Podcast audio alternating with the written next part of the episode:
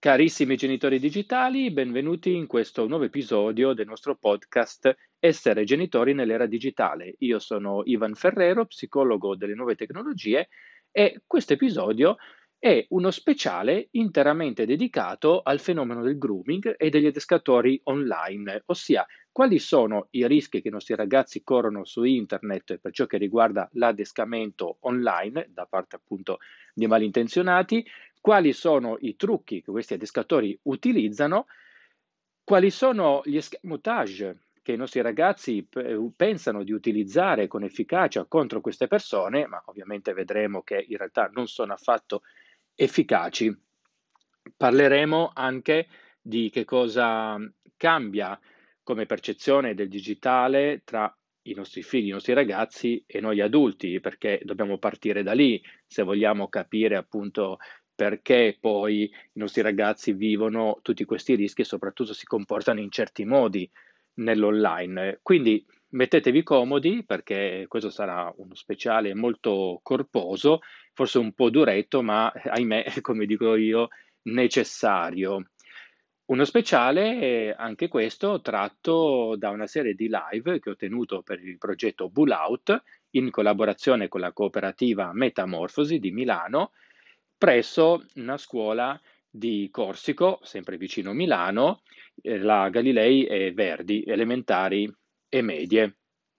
Quindi, come al solito, noi ci rivediamo dall'altra parte al termine di questo speciale. Come al solito, potete scrivermi i vostri, inviarmi i vostri feedback ai contatti che trovate appunto in descrizione e buon ascolto.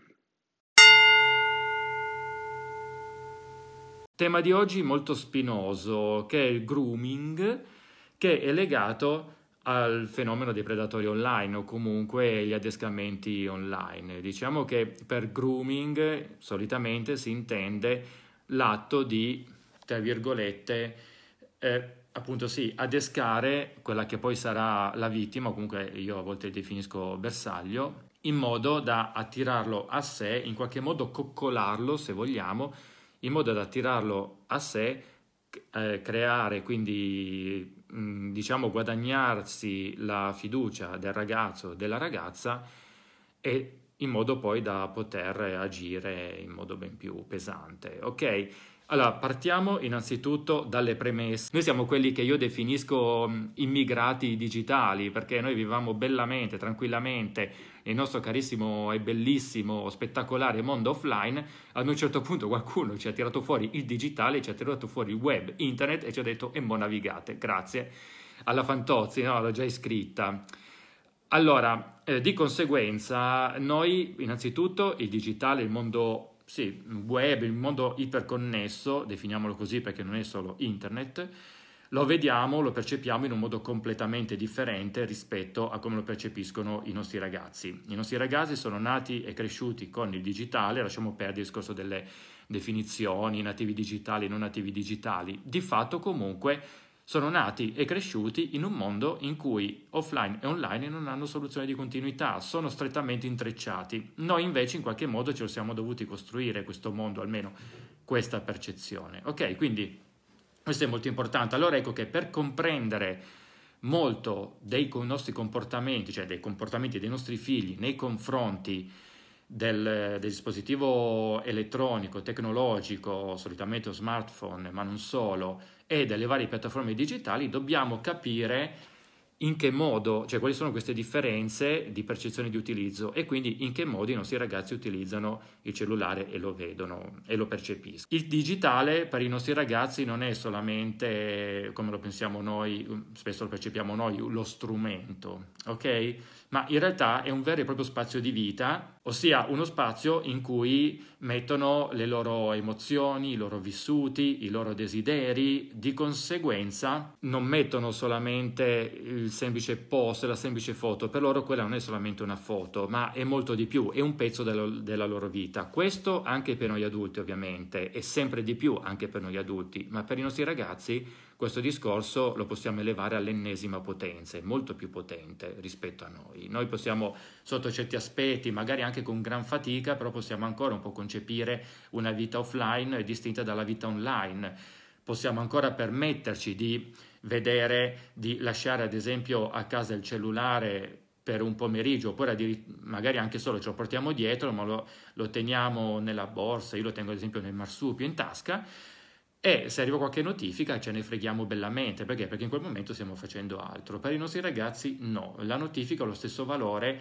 di una persona che li chiama dal vivo, per cui si, come quando qualcuno li chiama dal vivo, questi si girano e ascoltano, esattamente appena arriva la notifica loro tirano fuori il cellulare e controllano che cosa sta accadendo anche se molte volte non devono neanche tirarlo fuori perché ce l'hanno già in mano. Io a volte ironizzo di fronte a persone che si spaventano di fronte ai wearable devices, ai dispositivi portabili, cioè indossabili, perdono, o addirittura l'ipotesi che un futuro gireremo con le protesi digitali, eccetera, eccetera. Io sarcasticamente provoco e dico, ma guardate che i nostri ragazzi vivono già con le protesi digitali, tutti i genitori, eh, ma come? Eh sì, perché se voi fate caso, voi guardate in giro i nostri ragazzi, una mano è sempre impegnata dal cellulare, quindi di fatto, a conti fatti, loro viaggiano già con una protesi digitale, ok? Una provocazione, però è molto vera. Voi guardate i ragazzi mentre siete per strada e noter- noterete che è così. Allora, quindi Dicevamo, il digitale è uno spazio di vita. In questo spazio di vita, nella loro particolare età, nella loro particolare fascia di età, eh, questo spazio di vita diventa anche un mondo da esplorare, esattamente come diventa un mondo da esplorare il loro quartiere, la loro città e poi man mano si allargano, man mano che crescono e quindi anche loro maturano dentro se stessi, allo stesso modo il digitale offre ampissimi spazi di esplorazione, perché noi sappiamo benissimo che il digitale pare essere l'universo sconfinato, ok? E questo è un altro punto molto importante che ci fa capire anche come mai i nostri ragazzi stanno sempre attaccati al cellulare, perché stanno dietro a una diavoleria. Sì, poi c'è tutto il discorso legato al fatto che queste piattaforme sono appositamente disegnate per produrre certi comportamenti di utilizzo, tra i quali spingere le persone, quindi anche i nostri ragazzi, a stare costantemente incollati sulla pia- piattaforma, sul gioco, almeno stare il più possibile incollati. D'accordo, ma adesso noi stiamo parlando di tutto questo dal punto di vista dei nostri ragazzi. Questa è un'altra premessa molto molto importante. Ok, quindi per i nostri ragazzi il digitale è il mondo da esplorare. Nella loro fascia di età man mano che crescono, dicevo, iniziano ad allargare i loro orizzonti, i loro orizzonti sociali, partendo proprio da piccolissimi, c'è la famiglia, c'è il gruppo di origine, eccetera, eccetera, poi iniziano ad esserci i compagni di classe, gli amici cal- del calcetto, ad esempio, gli amici dell'oratorio,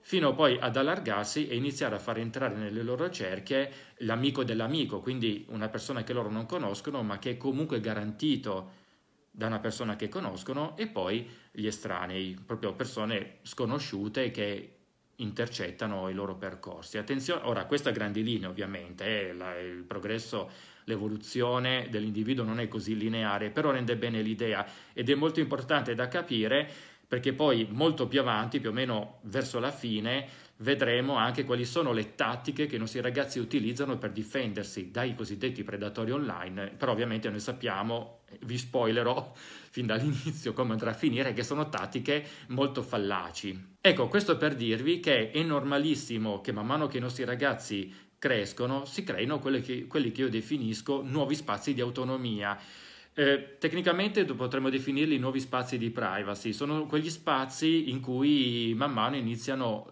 loro, cioè ragazzi, a selezionare chi potrà entrare e chi no. Ad esempio spazi in cui i loro amici, spazi di vita in cui i loro amici potranno entrare e i genitori no, e così via. Io preferisco definirli spazi di autonomia, mi piace di più come termine perché rende di più l'idea, perché se noi pensiamo agli spazi di privacy, eh, privacy noi l'associamo sì a una questione da difendere perché ultimamente poi è diventato anche un argomento molto trendy, un argomento comunque anche importantissimo per carità di cui bisogna parlare, però in alcuni casi viene visto anche come una cosa negativa perché per privacy intendiamo ok, io posso fare cose che delle quali tu non verrai mai a conoscenza, ok? Questa è la privacy, perché? Perché non voglio che tu lo venga a sapere.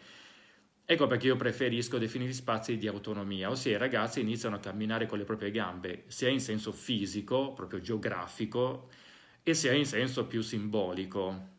E sono spazi in cui noi adulti non necessariamente siamo chiamati ad entrare. Ok, questo è un altro punto molto importante che svilupperemo fra poco andando avanti. Ecco poi un altro elemento molto importante, il mito da sfatare, che è quello della vanità, ossia i nostri ragazzi stanno sul cellulare perché hanno tempo da perdere, non sanno cosa fare, si annoiano, per carità in alcuni casi è anche vero, ma i nostri ragazzi, soprattutto parlando dei social, i nostri ragazzi stanno sul social, sui social non tanto per questioni di vanità o cose del genere come pensano alcuni, ma secondo sondaggi, secondo ricerche, allora i nostri ragazzi eh, concepiscono i social e quindi anche il loro smartphone di conseguenza, perché tutto per loro passa attraverso quella scatoletta di plastica, come uno strumento per comunicare e soprattutto per socializzare. E questo è molto importante perché vedremo che man mano che i nostri ragazzi espandono anche appunto i loro orizzonti sociali, ecco che verranno portati a socializzare sempre di più e di conseguenza anche entrare poi in contatto con estranei e di conseguenza anche esporsi a dei rischi che ben conosciamo e di cui stiamo parlando. Quindi questo è anche un altro aspetto molto molto importante.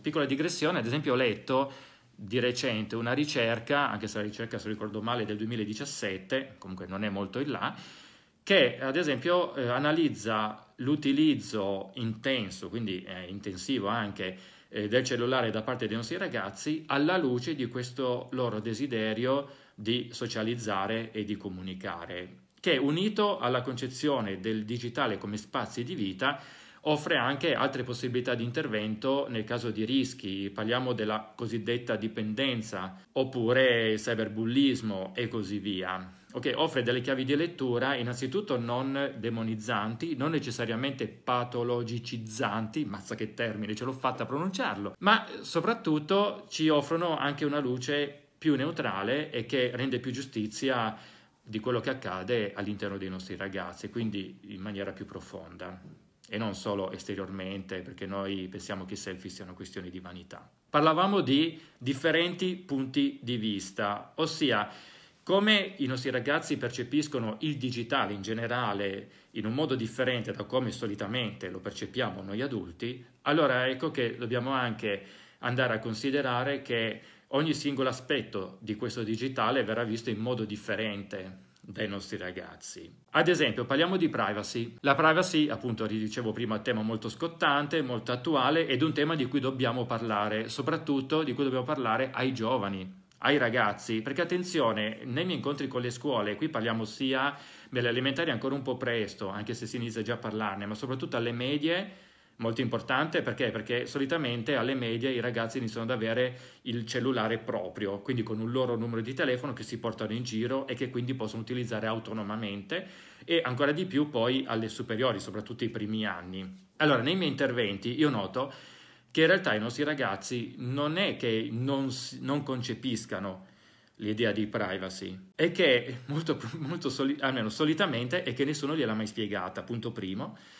E punto secondo, hanno comunque un differente, una differente idea della privacy. Ad esempio, per loro la privacy, allora noi partiamo dalle questioni di principio, noi adulti intendo dire della privacy, invece i nostri ragazzi, vuoi anche per l'età, sono molto giovani, vivono l'idea della privacy in un modo più, potremmo dire, più concreto, più funzionale, meno con le questioni di principio. Se ad esempio noi pensiamo che, ad esempio, non è giusto che Google tracci i nostri dati, per i nostri ragazzi molto spesso non c'è nessun problema perché tanto non hanno nulla da nascondere. Ecco, questo è molto importante per capire la differenza. Allora ecco che magari per noi privacy significa, ad esempio, non far sapere al mondo che domenica siamo andati a fare una gita al lago. Perché? Perché diciamo tanto al mondo, uno, non gliene frega niente, due, non vediamo noi adulti perché al mondo dovrebbe fregarne qualcosa, tutto sommato. Magari le foto della nostra gita al lago le pubblichiamo per un gruppo ristretto di amici. Solitamente gli amici che conosciamo veramente, oppure anche gli amici che abbiamo online, però che comunque una cerchia più ristretta. Invece per i nostri ragazzi il discorso privacy è completamente differente, ossia se loro sono andati in gita al lago e non hanno fatto nulla di male, non vedono perché quelle foto non dovrebbero essere pubbliche, tutto sommato. Questo, ed è proprio questo rendere pubblico che poi genera i problemi di cui parleremo tra poco. Ecco, poi il discorso dei selfie, discorso, visto che stiamo parlando di adescamenti online, parliamo molto anche dei selfie. Ai nostri ragazzi piace farsi selfie. Ho parlato diverse volte, anche in vari convegni, vari speech, come piace dire nel mondo business, di come in realtà dietro un selfie per un ragazzo ci stia tantissimo. Un selfie per i nostri ragazzi è un mettersi alla prova, quindi un mettere alla prova le proprie abilità, se stessi, anche il proprio corpo in alcuni casi, e un mettere alla prova la propria identità e sottoporla anche all'approvazione o disapprovazione, in alcuni casi sociale. Allora ecco che questa approvazione o disapprovazione sociale genera poi un feedback di ritorno per cui il ragazzo, tra virgolette, prende nota e modula poi la costruzione della propria identità di conseguenza e così via, in un loop, in un circolo vizioso, in cui il ragazzo espone delle parti di se stesso, dei pezzettini di se stesso, attraverso foto, attraverso commenti e così via, al, um, al sociale.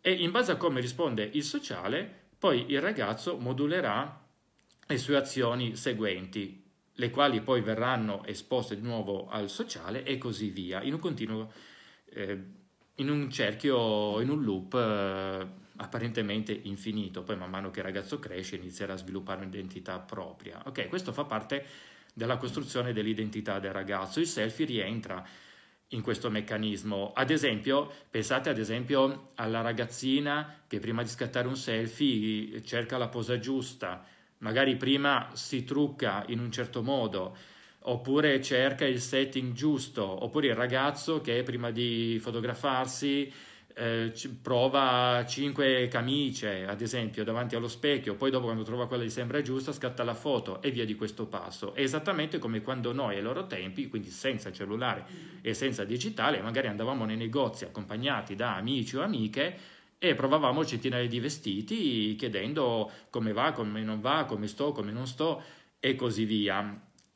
La differenza è la scala, la scalabilità della cosa, perché se io anticamente, ormai ere geologiche fa, quindi senza cellulare, senza internet, senza digitale, questo feedback sociale solitamente era eh, diciamo confinato a pochissimi intimi, magari due o tre amici con i quali andavo nei negozi e poi magari il sabato sera con 10-20 persone, al giorno d'oggi grazie oppure per via a causa del digitale, ecco che questo feedback sociale è molto più allargato e il ragazzo si espone a decine, centinaia, forse anche migliaia di persone e di conseguenza molto spesso anche estranei. Quindi ecco che comunque in linea di massima il, dietro il selfie c'è molto di più. C'è molto di più a livello profondo, però a livello esteriore per loro un selfie è semplicemente un selfie, nulla di più.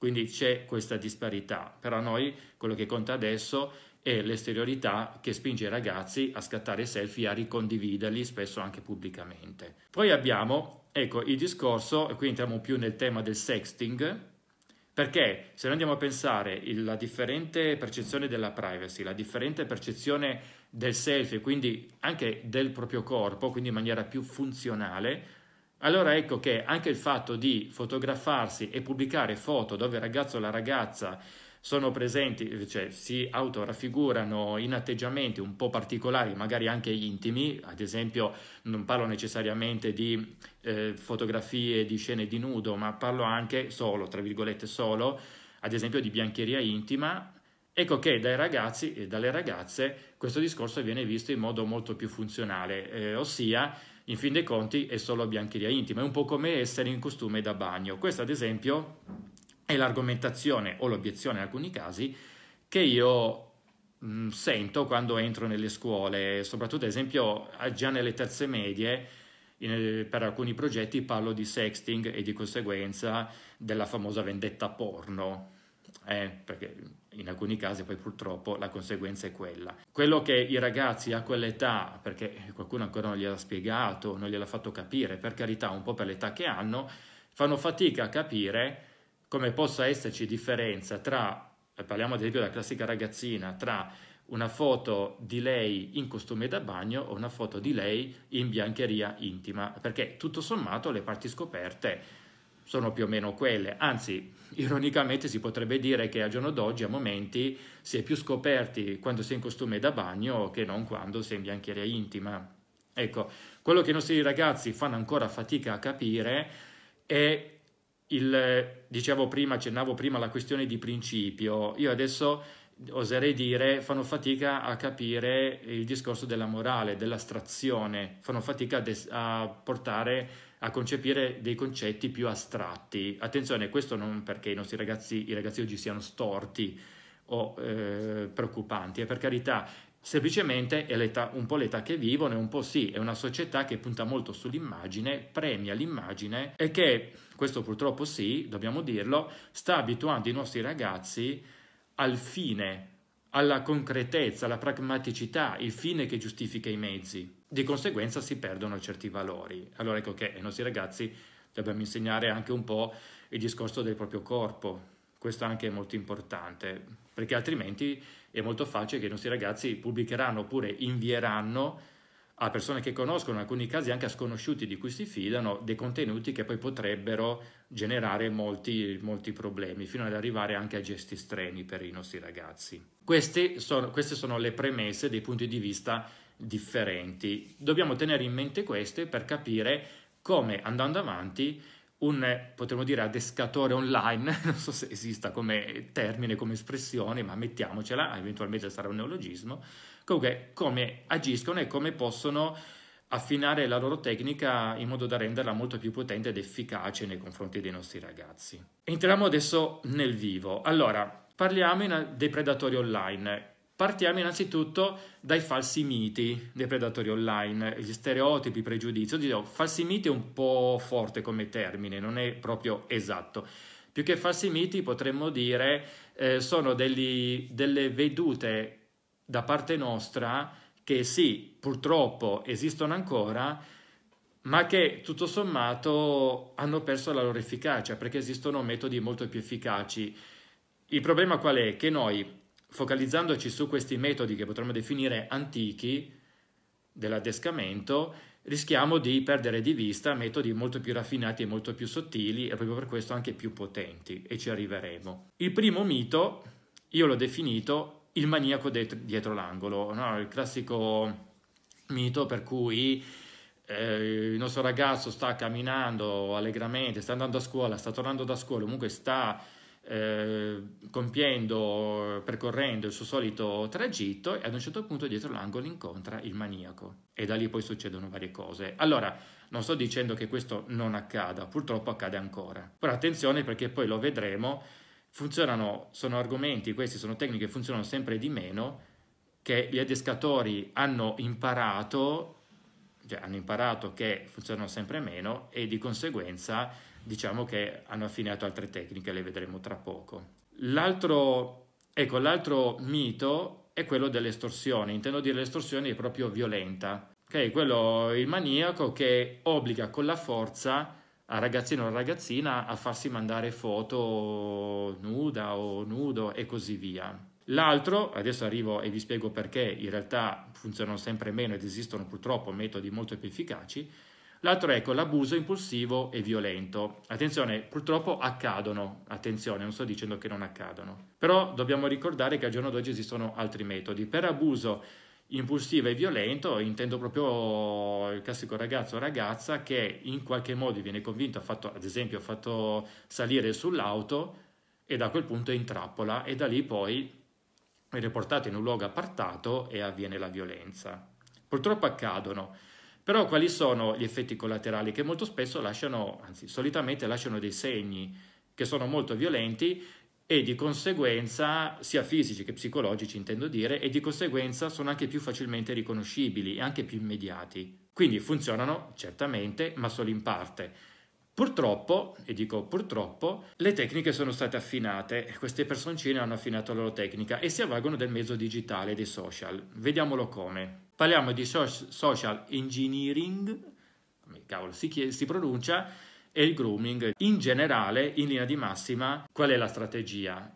È quella di operare un lavoro, se vogliamo anche più lento sicuramente e più lungo, proprio parlo anche in termini di tempo, in modo da portare il nostro ragazzo o la nostra ragazza, il bersaglio, definiamolo così, a fidarsi di noi e quindi fare in modo che noi diventiamo degli amici e dei confidenti, in modo che poi questo bersaglio, il ragazzo in questione, si senta più convinto in qualche modo ad assecondare le nostre richieste, indipendentemente da quali siano, può essere un incontro dal vivo, può essere l'invio di un certo materiale che potrebbe comprometterlo e poi quindi avere la possibilità di operare poi eh, il nostro atto e a quel punto essere, non dico sicuri, però abbastanza tranquilli perché? Perché dietro c'è stato tutto un lavoro per cui sappiamo che molto probabilmente il nostro ragazzo o la nostra ragazza porterà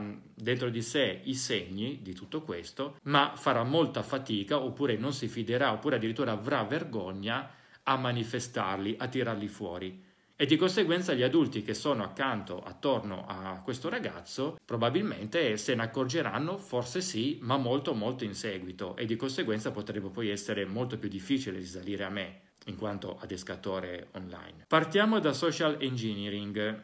In realtà questo è, un, è una tecnica, oddio tecnica, è un approccio, potremmo definirlo così, che è molto più generale e molto più trasversale, non riguarda solo i nostri ragazzi. In linea di massima parte da un presupposto, ossia se noi vogliamo carpire informazioni digitali, che quindi per i nostri ragazzi possono essere delle foto, oppure in altri casi, ad esempio nel mondo del business, possono essere i dati di un'azienda o password di account per entrare e rubare poi dei dati e così via, diciamo che sta diventando sempre più difficile per un hacker entrare dentro dei sistemi di piattaforme che sono appunto sempre più difficili da penetrare. Parliamo di cifrature, criptaggi vari, sempre più forti e così via. Allora ecco che io malintenzionato per carpire questi dati mi avvarrò, farò riferimento e punterò all'elemento, all'anello più debole della catena, che, guardate un po', chi è l'essere umano. Ossia, se io non posso, oppure so che è molto, è tremendamente difficile, quasi impossibile, penetrare un database per rubare una password, posso fare in modo che sia la persona stessa in qualche modo a rivelarmelo. Ora, prendiamo questo approccio più in modo business, più a livelli di cyber security, come piace definirli, insomma cybersicurezza, e la trasferiamo al mondo dei nostri ragazzi. Quindi ecco che piuttosto che entrare, riuscire a penetrare nella galleria fotografica, quindi in modo forzato, del cellulare del nostro ragazzo, in realtà è molto più facile operare tutto un lavoro in modo che sia il ragazzo stesso a fornirci queste foto. Ecco perché social engineering, perché prevede delle tecniche qui più psicologiche, entriamo più nella psicologia, eh, tecniche psicologiche di comunicazione, quindi comunque rimaniamo sempre nella psicologia, allora ecco che parliamo di tecniche legate anche al discorso sociale, quindi basandoci sulla relazione. E poi, ovvio, entrare nel merito, proprio nello specifico di ogni singola tecnica, ripeto, meriterebbe non una live, ma più live dedicate al tema. Vediamo quelle che interessano a noi per ciò che riguarda l'adescamento online di un adulto, vabbè, o anche un minorenne per carità, nei confronti dei nostri ragazzi. Il primo punto del social engineering, nel senso se io voglio adescare un ragazzo, è la raccolta di informazioni. Ossia, abbiamo detto prima che il mio scopo, il mio scopo principale qual è? È quello di fare in modo che il nostro ragazzo inizi a fidarsi sempre più di me, ok? Di conseguenza, fino ad arrivare poi ad una fiducia tale per cui io posso avanzare delle richieste particolari. Per fare questo, io prima devo conoscere il ragazzo, perché entrare, dovrò entrare in sintonia con esso. Per entrare in sintonia con il ragazzo devo capire cosa pensa, come pensa, quali sono le sue emozioni, quali sono i suoi vissuti, i suoi desideri, le sue aspirazioni e così via.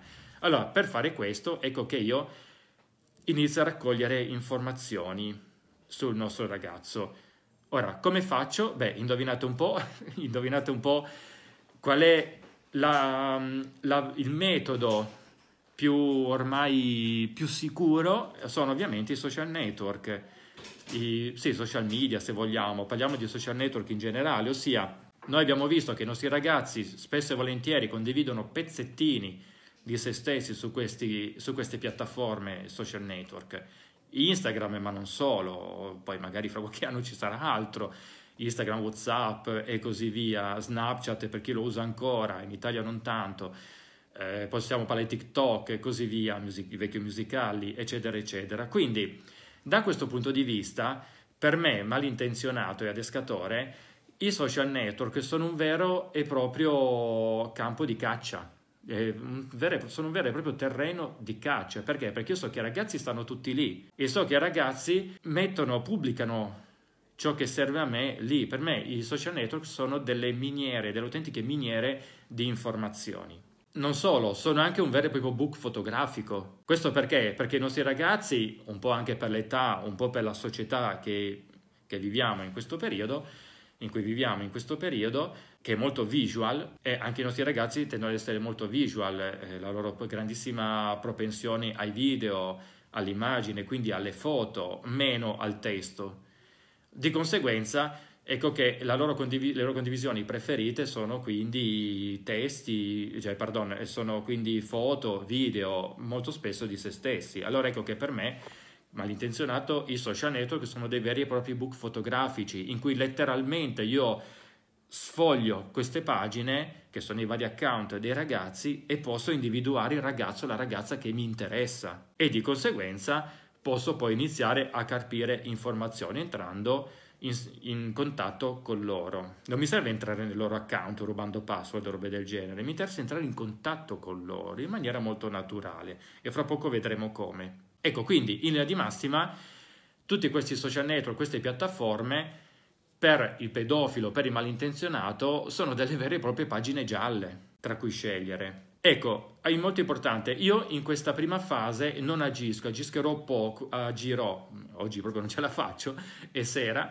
agirò poco, eh, o magari in sordina, non voglio espormi, non ancora, perché l'ultima cosa che io devo fare è quella di presentarmi a ragazzi in maniera frontale. Perché? Perché i nostri ragazzi hanno una naturale propensione a non fidarsi, a guardare storto il vecchio che si avvicina a loro. Attenzione perché per vecchio intendo dire, non ne vogliano i più giovani, eh, intendo dire una persona che ha, potremmo dire, dai 30-35 anni in su, per dire io che ho 43 anni, ho i capelli un po' brizzolati, ormai quasi grigi, potrei anche essere considerato il vecchio per un ragazzo di 14, 15, 16 anni, figuriamoci prima. Eh, questo è molto importante. Quindi l'ultima cosa che io voglio fare è quella di approcciarmi al, al mio ragazzo in modo così frontale. Assolutamente no. Prima quindi raccolgo informazioni attraverso ciò che lui pubblica sui social network. Man mano che raccolgo informazioni traccio un profilo, questa è la prima parte, Una, un profilo che è proprio un vero e proprio profilo psicologico, quindi come ragazzo, quali sono i suoi punti di forza, ma anche e soprattutto quali sono i suoi punti di debolezza? E di conseguenza dove io posso entrare, quali sono le sue paure, quali sono le criticità che lui, quell'individuo specifico, vive nella sua vita quotidiana, in che modo questo ragazzo scopre il suo fianco, in modo poi da poter entrargli dentro. Stabilisco un primo contatto, abbiamo detto, a quel punto io posso agire, una volta che ho ben chiaro com'è il nostro ragazzo, posso anche capire qual è l'approccio migliore, intendo dire anche l'approccio di comunicazione, quali sono gli argomenti che posso portare, ma non solo, posso anche capire quali sono le figure che gli si possono avvicinare, attraverso le quali io posso avvicinarmi. Perché parlo di figure? Perché molto probabilmente quello che farò è la creazione di account fake di diverso tipo, e lo vedremo dopo, che vadano a circondare il nostro ragazzo. Quindi parliamo di account fake, ad esempio io ho 43 anni, posso propormi attraverso vari account come quello più maturo, magari proprio quello della mia età, ovviamente non metterò la mia foto. Eh? Quindi quello della mia età.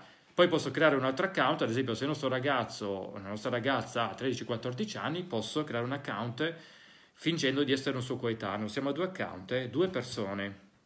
Poi posso creare un account del ragazzo più maturo, un po' come il fratello maggiore, e via di questo passo. Ne posso creare qualcuno, poi vedremo perché.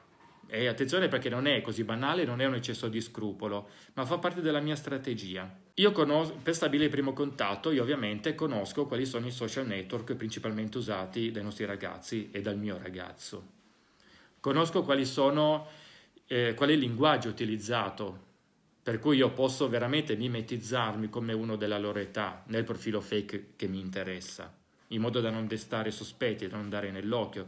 Perché attenzione, una cosa che ho notato anche personalmente è che in realtà i nostri ragazzi sono molto guardinghi nei confronti degli estranei che si approcciano a loro sui social network. Attenzione perché noi eh, l'errore, noi tendiamo spesso a commettere un errore, ossia a vedere i nostri ragazzi che agiscono con estrema leggerezza. In alcuni casi sì, probabilmente è vero, ma attenzione perché loro in realtà, soprattutto le nuove generazioni, che si stanno abituando all'idea dei social, sono sempre molto guardinghi riguardo all'estraneo che si approccia ai social e utilizzano delle tecniche che nella testa dei nostri ragazzi sono anche molto raffinate. Ad esempio, e poi me le raccontano quando entro nelle classi, attenzione perché già in seconda e terza media fanno così, eh?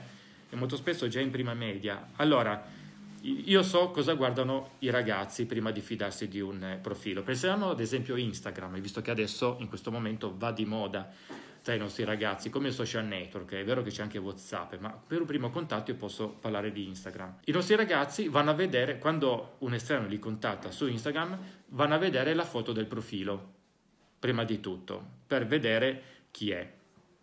Allora ecco che io avrò cura nello scegliere la foto del profilo giusto, ovviamente, in modo da veramente sembrare la persona che voglio far credere di essere nel mio account fake. Dopodiché i nostri ragazzi, attenzione perché sono, eh, è proprio una scaletta di accorgimenti che i nostri ragazzi, i vostri ragazzi quindi anche utilizzano veramente, quindi magari anche i vostri figli utilizzano, chiedetelo. Domani, dopo aver visto questa, questo video, questa live, chiedetelo ai vostri ragazzi, quelli, quelli, che stanno su Instagram ovviamente, quali sono gli accorgimenti che utilizzano prima di fidarsi di un account su Instagram. Quindi abbiamo, ho detto, abbiamo la foto del profilo, primo.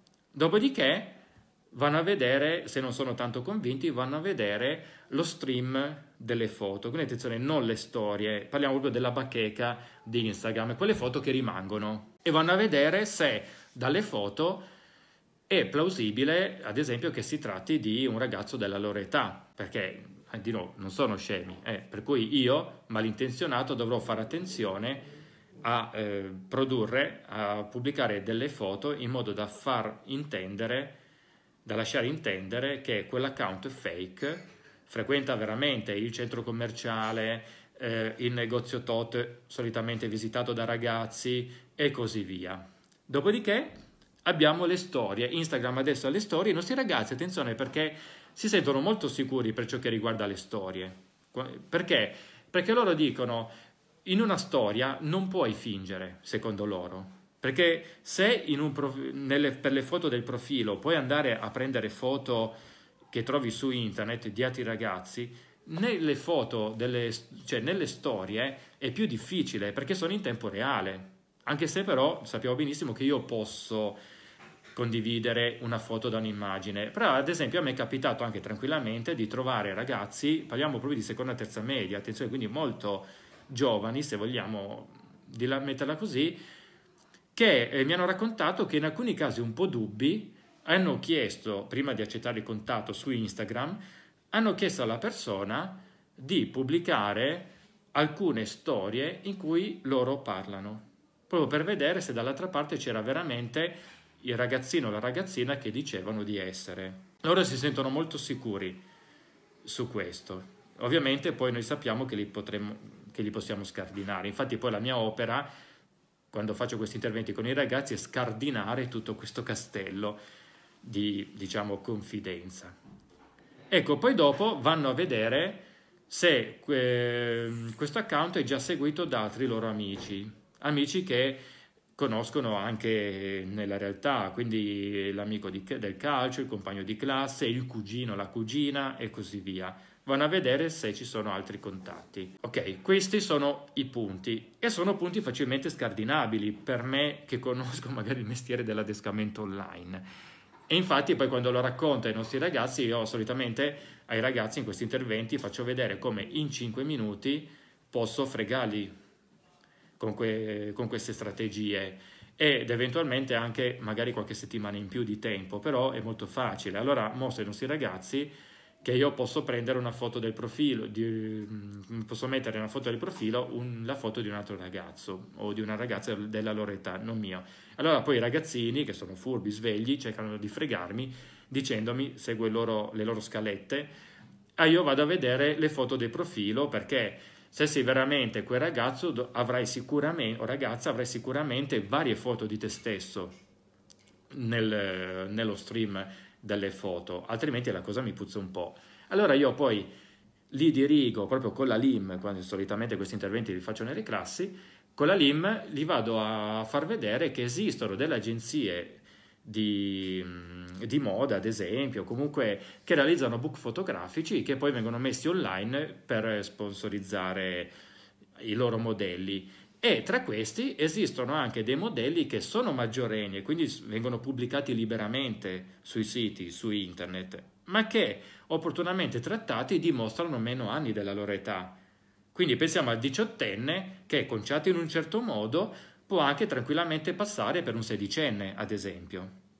E già i ragazzi, quando gli dico così, già rimangono un attimino, perché non se l'aspettano, perché io gli dimostro che in questo modo io posso anche creare un profilo che anche come selfie, ad esempio, rimane coerente. Allora loro mi parlano delle storie, io dico d'accordo, allora io posso evitare di mostrare me stesso perché aprirei come un vecchio, tra virgolette, di 43 anni, ma nelle storie faccio vedere sempre luoghi frequentati da ragazzi della loro età. Allora loro poi qualcuno mi ha detto, ma io ad alcuni ho chiesto di parlare. Allora non, non c'è nessun problema perché io posso chiedere ad un ragazzino della loro età di farmi questo favore, di parlare. Ok, quindi la posso in qualche modo organizzare in modo che sia credibile. Allora poi, dopo, ah, ecco, molto spesso prima mi parlano del linguaggio utilizzato, perché loro capiscono se è un linguaggio utilizzato dai giovani oppure dai vecchi. Ma io, visto che studio i ragazzini ed sono sempre a stretto contatto con loro, io conosco il loro linguaggio. E allora già gli dimostro che conosco i loro termini e che quindi quello, questo aspetto è facilmente hackerabile. Io poi uso questi termini anche per sbalordirli un po', perché poi loro si stupiscono, non se l'aspettano, accusano il colpo. Allora poi loro dicono, io vado a vedere se c'è, io chiedo alle persone che io conosco veramente se ti conoscono. E allora io dico, d'accordo, non c'è problema, tanto per vedere, per fare questo, io non vado a contattare ragazzo direttamente te, ma settim- nei giorni o eventualmente nelle settimane precedenti io vado a contattare, vado a vedere nel tuo profilo di Instagram quali sono le persone che tu segui, con cui sei in contatto e vado prima a contattare loro. E poi gli dimostro, gli faccio proprio questa domanda, ad esempio voi che cosa, quanti contatti avete su Instagram che conoscete realmente e di cui vi potete quindi fidare? Solitamente la stellata sono un 50-100 perché pensate all'amico, l'amico dell'amico che però hanno conosciuto anche loro, il cugino, lo zio e via di questo passo, molto spesso si arriva anche tranquillamente al centinaio, i compagni di, di classe, gli ex compagni delle elementari e via di questo passo. Ok, quindi diciamo che per arrotondare viene fuori il 100. Allora io poi gli dico, d'accordo, su 100 dei vostri contatti alcuni saranno svegli e se io chiedo il contatto a loro non me lo concederanno perché sono svegli quanto voi di quella classe.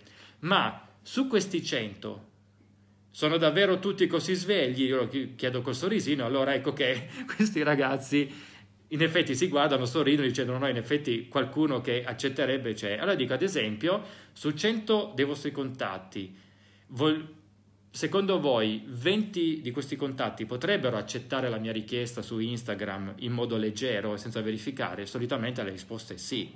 Alcuni dicono anche di più. Allora ecco che anche questo aspetto ve l'ho craccato di quei ragazzi, ossia ho craccato questo fatto per cui io prima contatto tutti gli altri, quando io contatto voi ragazzi, voi vedete che io sono già seguito da altri di questi account, da altri vostri amici. Io magari con questi vostri amici ho già scambiato dei commenti su Instagram, ho già chiacchierato.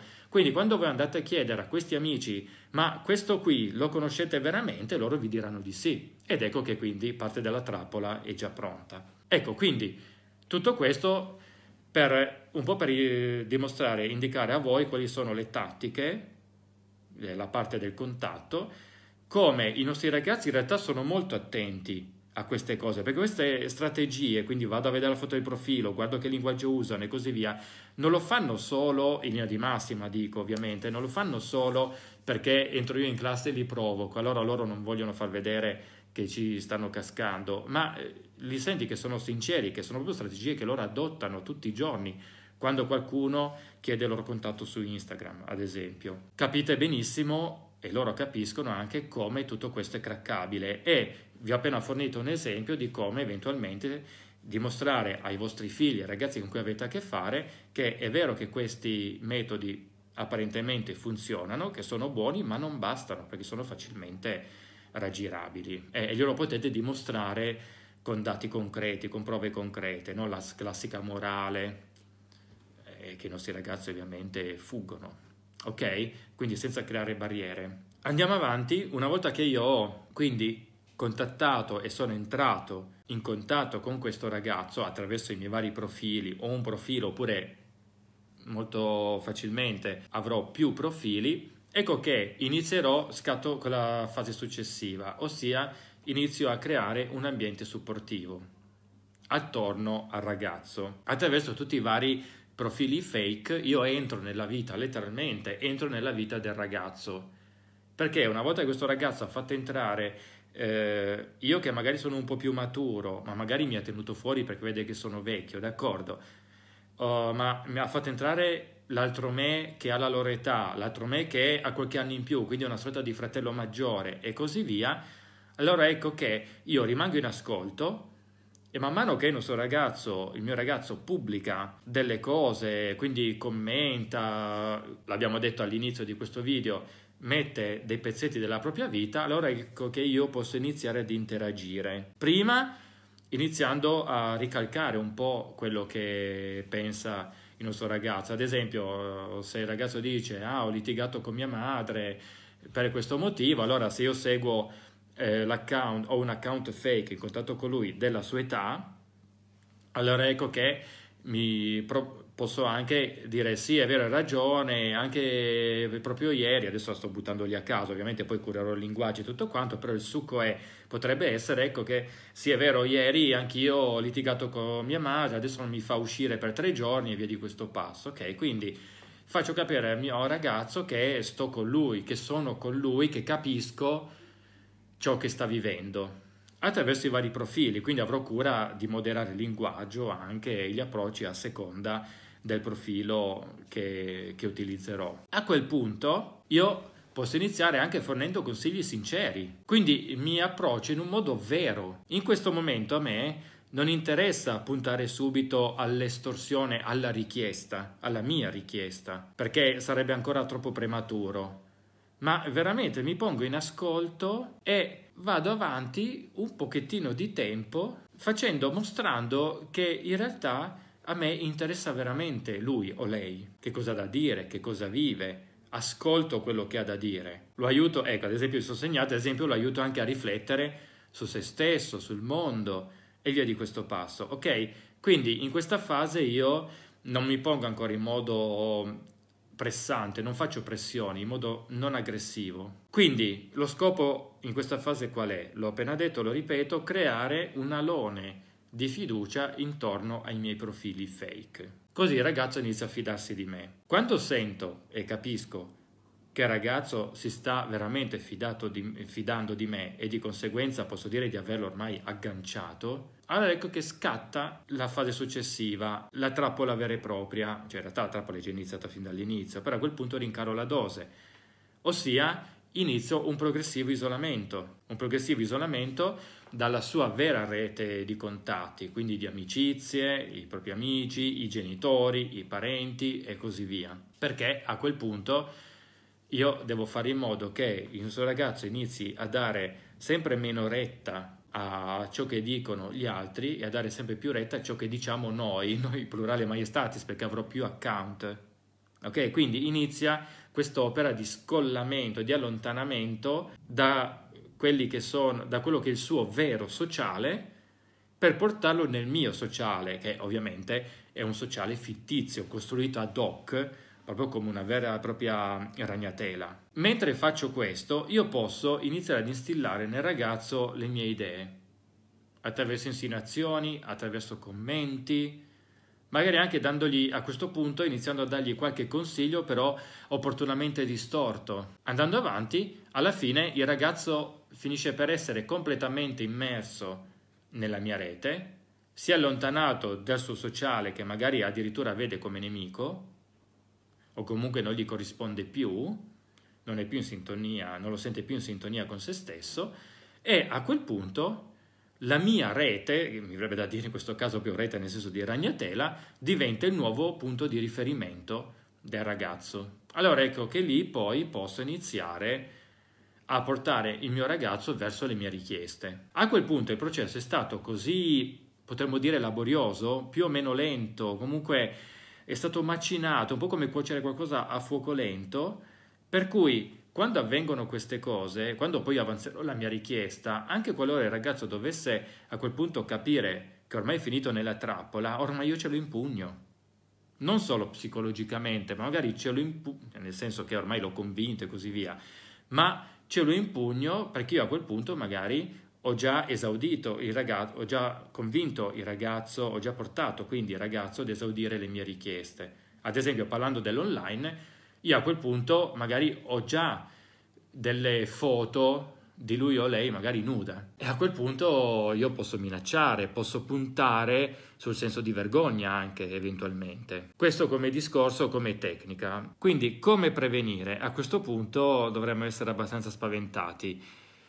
Allora, ripeto, i nostri ragazzi conoscono, sì, oddio, non è che conoscano le tecniche, eh, in molti casi non le immaginano, però hanno un'idea di come si potrebbe aggirare un account online. Il problema qual è? È che, come li definisco io sempre, sono molto overconfident, ossia loro sono veramente convinti di essere in grado di far fronte alle situazioni. Quindi attenzione, non possiamo dire che siano così sprovveduti, non, di, non possiamo dire che siano così ingenui. Purtroppo, eh, vista la loro età, quindi non è una colpa loro, ci mancherebbe, non hanno esperienze di vita, quindi loro sono veramente convinti che i trucchi che utilizzano, cioè gli stratagemmi che utilizzano, servano veramente a ripararli. Cosa possiamo fare? Allora, innanzitutto abbiamo varie possibilità di intervento. Prima di tutto, e questo sarà un po' ciò che mh, farà da sfondo a tutti gli altri mezzi, a tutte le altre mh, strategie che possiamo utilizzare noi adulti per aiutarli, quindi anche nei nostri interventi o anche a casa parlando con i nostri figli, l'elemento veramente base, l'elemento base è la relazione, punto.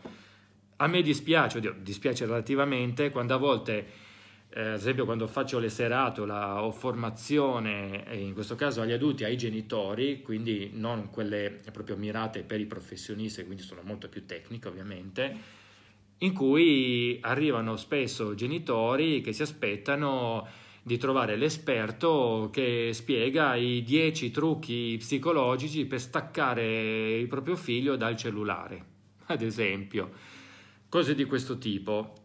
Poi dopo escono scontenti perché alla fine parlo di relazione, parlo di queste cose qua. Noi adulti prima di tutto dobbiamo metterci in gioco perché, e questo non lo dice Ivan Ferrero, io in questo caso, in questo momento sono solo un portavoce di tutte le ricerche accademiche che sono state fatte fino ad ora, tantissimi di questi rischi, tantissimi di questi pericoli e tantissime di queste predisposizioni ruotano attorno Tanana, rullo di tamburi, lo stile genitoriale. Questo è molto importante. Relazione, relazione, relazione, stile genitoriale.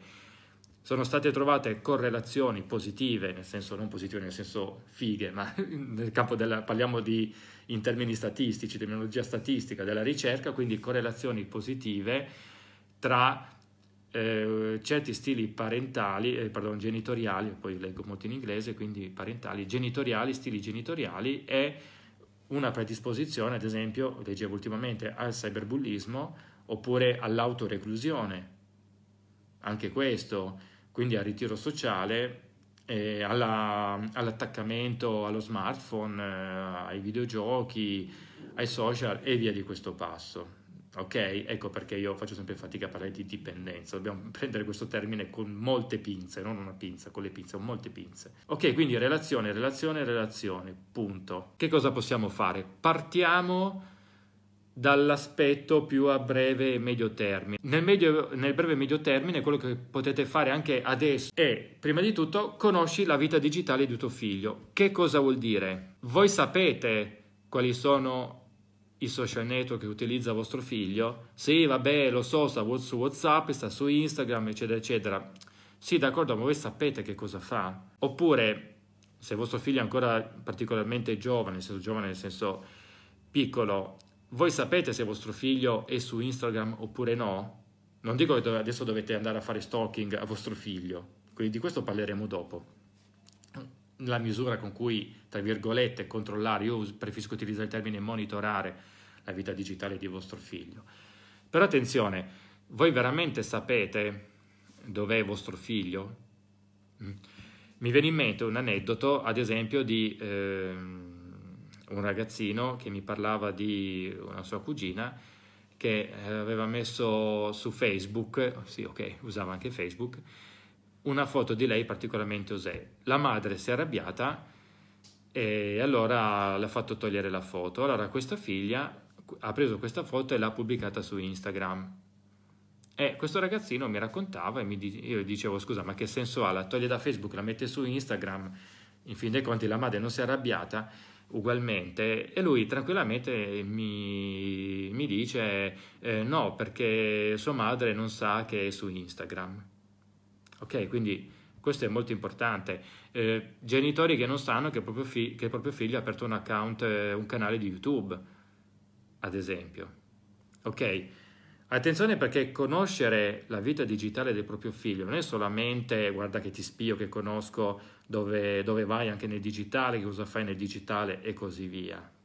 Mm, parleremo dopo, ripeto, lo ripeto, della misura con la quale monitorare la vita digitale di vostro figlio Parlo anche proprio di interessarsi della vita digitale di vostro figlio, ossia l'errore che noi facciamo spesso come adulti è quello di concepire il web, il digitale, come un pezzo aggiunto ed è normalissimo. Noi adulti, in linea di massima, diciamo, non siamo nati col digitale in mano, ma ci siamo arrivati. Di conseguenza abbiamo ancora, sì, un po' il, eh, l'idea di un digitale che è un qualcosa in più. Sì, certo, un utile strumento, certo, anche per noi ormai il digitale è parte integrante, è parte integrata della nostra vita. Anche noi non distinguiamo più tanto tra vita online e vita offline, cioè nel senso noi siamo ancora in grado di distinguerle, ma ormai sono così intrecciate che vabbè, buonanotte, eh, ok.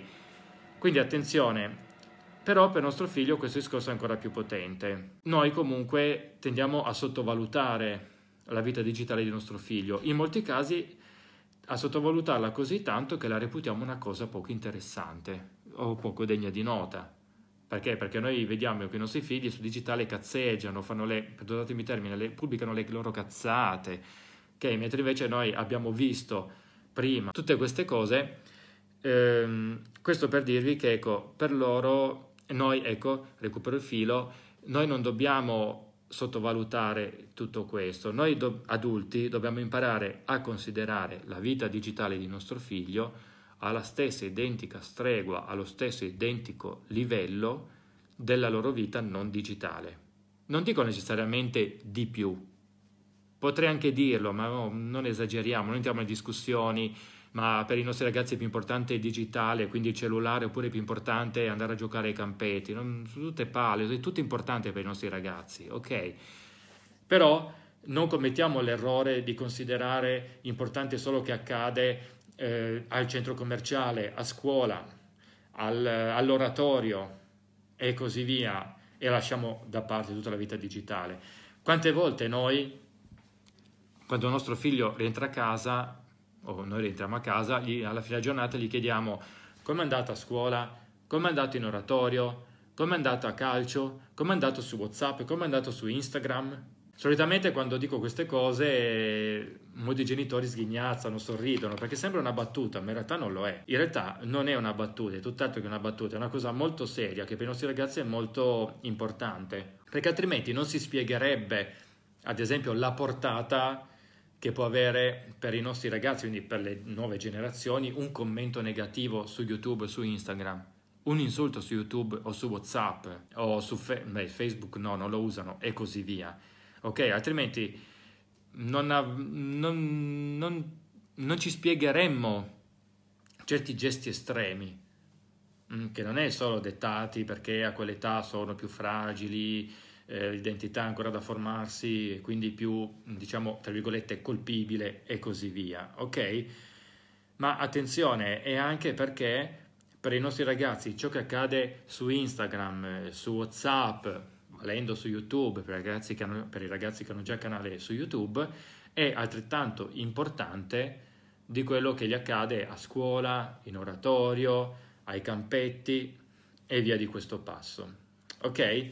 Quindi chiediamoglielo, interessiamoci. Attenzione perché con questa semplice mossa, guardate quanto può essere banale un accorgimento importante che può risolvere la situazione. Attraverso questa semplice mossa, questo piccolo accorgimento, noi ribaltiamo completamente la questione. Perché? Perché otteniamo tanti effetti positivi nei confronti dei nostri ragazzi. Perché uno, dimostriamo in modo sincero ai nostri ragazzi che noi non ci interessiamo solo di parte del loro mondo, ma noi ci interessiamo di tutta la loro vita. Questo è molto importante per loro. Due, perché no, impariamo anche qualcosa di più del digitale, che non fa mai male, visto che poi abbiamo a che fare con i nostri ragazzi che sono immersi nel digitale, e inoltre, come altro effetto positivo, è anche quello di creare una relazione più solida, perché tutto questo poi porta al fatto che il nostro figlio si senta anche più eh, spinto a confidarsi con noi nel caso dovesse succedere qualcosa online. Eh, questo è molto importante perché, ad esempio, mi colpisce molto in una classe, questa era, adesso non mi ricordo più se era una seconda o terza media, quindi parliamo di ragazzini, 12-13 anni, 14 qualcuno che le aveva già compiute, forse era una terza media, ora che mi viene in mente, quindi 13-14 anni qualcuno, in cui parlando proprio di sexting, quindi eh, vendetta porno e così via, roba molto grossa e pesante, entravo anche nel tema di parlarne con un adulto. Quando io ho chiesto chi di voi parlerebbe con un adulto, eccetera, eccetera, mi ricordo che una, in una classe la maggior parte ha detto no, non ne parlerebbero. E io quando ho chiesto come mai, Qualcuno ha risposto perché tanto gli adulti non ci credono. E questo è molto pesante, attenzione. Dietro loro non ci credono non vuol dire che se loro vanno a raccontare di un pericolo che stanno vivendo l'adulto non ci crede, perché insomma il genitore non è scemo, nel senso capisce che c'è un problema, allora ecco che inizia ad intervenire. Per carità, dietro questo loro non ci credono stava tutto un universo di significati, tra cui e soprattutto loro non prendono sul serio quello che ci succede online, quello che noi facciamo online, perché sembrano delle cretinate per noi adulti. Ecco, quindi con que- col piccolo accorgimento, sia chiedere anche banalmente ai nostri figli come è andata qui, là e là, e poi aggiungendo come è andato su Instagram, Instagram? Come è andato su WhatsApp, come è andato su YouTube, eccetera, eccetera, noi facciamo capire ai nostri ragazzi che noi crediamo a loro, perché teniamo conto di tutta la loro vita. Pensate a che botta di relazione è un piccolo accorgimento di questo tipo, botta positiva ovviamente. Di conseguenza, creare una solida relazione con tuo figlio, e questo andiamo un po' oltre l'interessamento nella propria vita, della vita digitale del nostro figlio. Puntiamo alla relazione, alla relazione, puntiamo a momenti di qualità che trascorriamo con nostro figlio. Alcuni genitori dicono abbiamo passato tutto un fine settimana insieme. D'accordo, sì, ma come lo avete passato? Perché se tu genitore per primo hai passato il fine settimana costantemente sul cellulare, per tuo figlio quel tempo non è stato passato insieme a te, caro genitore. I ricercatori tempo fa, ormai tantissimo tempo fa, hanno coniato un termine un'espressione che è molto, molto indicativa di, fenomeno, di questo fenomeno. L'hanno definito technoference, che è una, un'unione, l'unione tra i due termini inglesi technology interference, cioè l'interferenza che la tecnologia ha nella nostra relazione con gli altri. Banalmente, nostro figlio ci sta parlando noi, inizi- noi iniziamo ad ascoltarlo e mentre nostro figlio ci sta parlando, io controllo, perché mi è arrivato magari un messaggio di WhatsApp, io adulto, genitore, controllo, do un'occhiata al cellulare. Ora, è vero che nel frattempo stiamo continuando ad ascoltare il nostro figlio, ma vi assicuro, e le ricerche lo hanno poi confermato, che que- anche solo questo stacco oculare, quindi questo mancato contatto oculare in cui, guardate il gesto, in cui io distolgo gli occhi dal mio figlio per guardare giù il cellulare, in quel momento per nostro figlio comporta una deviazione dell'attenzione da loro a un qualcos'altro. Anche se poi nostro figlio razionalmente continua a parlarci, però le ricerche dicono che comunque si è creata una frattura. Potremmo definire una microfrattura, ma di micro, microfrattura in microfrattura alla fine il discorso diventa molto importante. Ok? Pensate ad esempio a, ai neonati anche, quindi ai bambini molto piccoli, per cui li teniamo ancora in braccio a una distanza particolare, a una distanza tale per cui a quell'età i nostri figli, il nostro bambino, il neonato già può guardarci e contattarci negli occhi. Pensate per un neonato quanto è importante il contatto oculare con il proprio genitore, ad esempio con la propria madre, ma anche con il padre comunque, non vi crediate. Ora, immaginate la, questo contatto oculare che si perde perché io ho in mano mio figlio, cioè in mano, in braccio mio figlio, che lo sto cullando, ma nel frattempo non sto intercettando il suo sguardo, ma sto guardando da un'altra parte. Qui il cellulare, cioè in questo caso il cellulare, ma attenzione perché il cellulare qui non c'entra tanto, c'entra l'elemento della distrazione, perché queste ricerche sono state fatte abbondantemente ancora prima dell'avvento dei cellulari, ossia che cosa succede se io stacco il contatto oculare con il neonato, Ok? E così via. Insomma, le ricerche dicono che sarebbe meglio evitarlo. Per eh, tutto un discorso di riconoscimento delle emozioni da parte del nostro figlio, di costruzione del rapporto genitore-figlio, eccetera, eccetera. Quindi attenzione, creare una solida relazione con i nostri figli non significa semplicemente che io, potrei dire orecchiamente parlando, sto ascoltando quello che mi stanno dicendo ma è un po' come entrare in un negozio, buongiorno, buongiorno, come va, come va, ma io so che il negoziante in realtà non è un mio amico, per cui eh, non gliene frega niente in realtà di sapere veramente quali sono i problemi della mia vita, ok? Si finisce per fare quella fine, quindi noi pensiamo di avere trascorso dei momenti con nostro figlio, ma in realtà non li abbiamo trascorsi.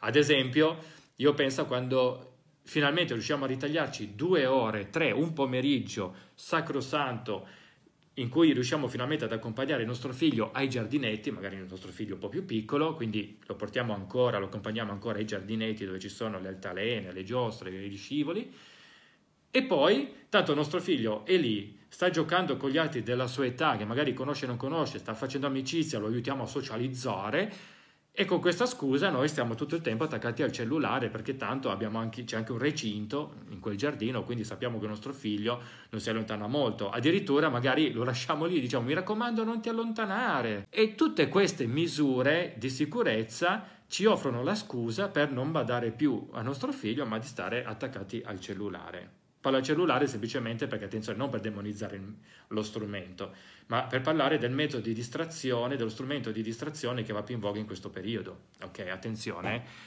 Quindi, posiamo questo cellulare. Se noi abbiamo veramente fatto vita, morte, miracoli, le acrobazie per riuscire a dedicarci, a ritagliarci tre ore con nostro figlio ai giardini, a questo punto, per quelle tre ore, per quanto possibile, ovviamente, evitiamo questo cellulare, guardiamo nostro figlio. Perché? perché noi non ce ne rendiamo conto, ma voi fate caso quante volte vostro figlio ogni tanto si gira per guardare voi, anche se poi magari non interagisce con voi, perché è lì perso con i suoi amichetti, eh, è lì che sta sfidando la scala per salire sullo scivolo, quindi si sta arrampicando, quindi è impegnato lì. Ma fate caso, quante volte vostro figlio si gira verso di voi, anche solo per un secondo o due, per una frazione di secondo. Ora sappiate che in quei momenti in cui il vostro figlio, il vostro bambino, guarda, si gira proprio ocularmente parlando, quindi con gli occhi verso di voi, è utilissimo che vostro figlio incroci il vostro sguardo e non veda un manichino, perché in quel, in quel caso poi diventate solo un manichino, che sta badando ad una scatoletta di plastica, in questo caso il cellulare. Ok? Quindi questo significa costruire una relazione con il proprio figlio. Ovviamente con il tempo non è facile, poi sappiamo che man mano che nostro figlio cresce entrerà in quella disgraziata età, in quel disgraziato periodo che chiamiamo preadolescenza, ancora peggio adolescenza, in cui tutto si stravolgerà, in cui ci manderanno a quel paese perché dovranno sfidarci, dovranno in qualche modo eh, sfidare la nostra autorità. Perché? Perché nel frattempo si stanno staccando da noi, stanno crea- si stanno creando una loro identità autonoma e quindi il fatto di entrare in collisione, in conflitto con noi, per loro significa anche prendere le distanze e cre- costruirsi, crearsi una propria personalità. Ok? Quindi, però noi comunque non dobbiamo mollare. Eh, non è che a quel punto, vabbè, tanto tutto è perduto e via. Ok, attenzione, perché non stiamo parlando creare una solida relazione con tuo figlio con vostro figlio. Non sto parlando della classica eh, situazione idilliaca da sitcom in cui quella la famigliola felice, in cui tutto va bene. Ovviamente non sto dicendo che non esisteranno litigate e così via. Ok? Però voi puntate sempre sulla relazione, sull'interessamento. Perché anche quando poi vostro figlio vi manda a quel paese, ma anche se voi, ma vede che comunque voi vi interessate, apertamente vi manda a quel paese ma in realtà dentro di sé, nel suo profondo, capisce che voi comunque vi state interessando a lui. E questo rimane. Una cosa che è successa ormai, forse era nel 2015, se non ricordo male, io mi occupo di queste cose ormai da anni, praticamente dal 2012-2013, forse anche prima, in modo un po' più indiretto, più come hobby, in cui, forse 2016, ma non credo, questa cosa qui, apro Twitter, quando ancora Twitter andava di moda, quindi parliamo già di un po' di tempo fa, rip Twitter, vabbè, e mi manca. Comunque, ehm, e ad un certo punto ero al bar la mattina e mentre facevo colazione, come al solito ho aperto Twitter per vedere un po' cosa c'era in tendenza, le notizie e via di questo passo. E noto che in tendenza, nella tendenza diciamo italiana, c'era un hashtag che era amo mio padre perché. Era proprio hashtag amo mio padre perché. E Ragazzi, signori, è stato veramente incredibile vedere i vari ragazzi, perché a quei tempi Twitter era comunque gettonato dai ragazzi, che cosa non scrivevano. Erano delle cose veramente da mettersi a piangere per la commozione. Eh, ma robe anche del tipo, perché anche quando amo mio padre perché, anche quando lui non ha i, soldi per comprarmi i biglietti per il concerto, so che comunque tiene a me, oppure e via di questo passo. Quindi e dimos- denotavano all'interno di una fascia di quella generazione comunque un sentimento veramente incredibile in cui i ragazzi si scoprivano e dicevano e lasciavano trasparire che anche se loro ragazzi facevano i duri, facevano quelli che sfidavano il sistema, i ribelli, in realtà però apprezzavano ciò che facevano i loro genitori per loro. Quindi attenzione perché anche se i nostri ragazzi entrano in conflitto con noi, entrano in quella famosa età in cui sono costantemente in conflitto e come genitori c'è solo da strapparsi i capelli e non sapere dove battere la testa soprattutto, in realtà tutto quello che noi facciamo per i nostri figli, dai nostri figli, viene registrato nel loro profondo e rimane. Andiamo avanti, abbiamo parlato di relazioni, mi sono fermato tantissimo proprio perché, ripeto, è importantissima. Senza la relazione tutto il resto, tutti gli altri accorgimenti vengono a mancare. Anche addirittura l'idea di un eh, software di controllo genitoriale, i famosi parental control software, come piace a dire agli americani, agli anglosassoni, ok? Viene a mancare. Eh? Allora poi parla con tuo figlio dei rischi, questo è molto importante. Fortunatamente da un po' di tempo nelle scuole di tutta Italia si stanno eh, portando avanti progetti di questo tipo. Io lo so perché ci lavoro, quindi io sono uno, di uno faccio parte di questa armata di esperti che ormai quasi ogni giorno entra nelle scuole elementari, medie, superiori per portare educazione all'affettività, alla sessualità, educazione digitale e via di questo passo. Quindi diciamo che i nostri ragazzi, man mano che passano gli anni, sono sempre più coperti da questo punto di vista ma anche come genitori potete fare tantissimo, perché anche se un argomento è stato affrontato a scuola, non è detto che lo stesso argomento non possiate affrontarlo anche a casa. Mentre state guardando un programma televisivo qualunque, mentre state chiacchierando, oppure anche in auto, che state, vi state spostando per il fine settimana da qualche parte, potete entrare nel tema e parlarne. Addirittura potete prendere, sfruttare proprio ciò che è stato fatto da loro a scuola per continuare a parlarne a casa. Perché no? Quindi, ecco, ai genitori in ascolto, io veramente faccio un appello, eh, sfruttateci, abusate di noi, di quello che facciamo nelle scuole. Ecco, prendete questi pezzi e continuateli a casa. È molto molto importante, carissimi, mi raccomando, ragazzi, signori. Ecco poi, l'ho accennato, altro accorgimento, aiutate vostro figlio a comprendere il valore del proprio corpo e della propria intimità. E mi verrebbe anche da dire perché no, sessualità. Ovviamente questo poi dipende dall'età, si fa in vari modi, ovviamente. Eh.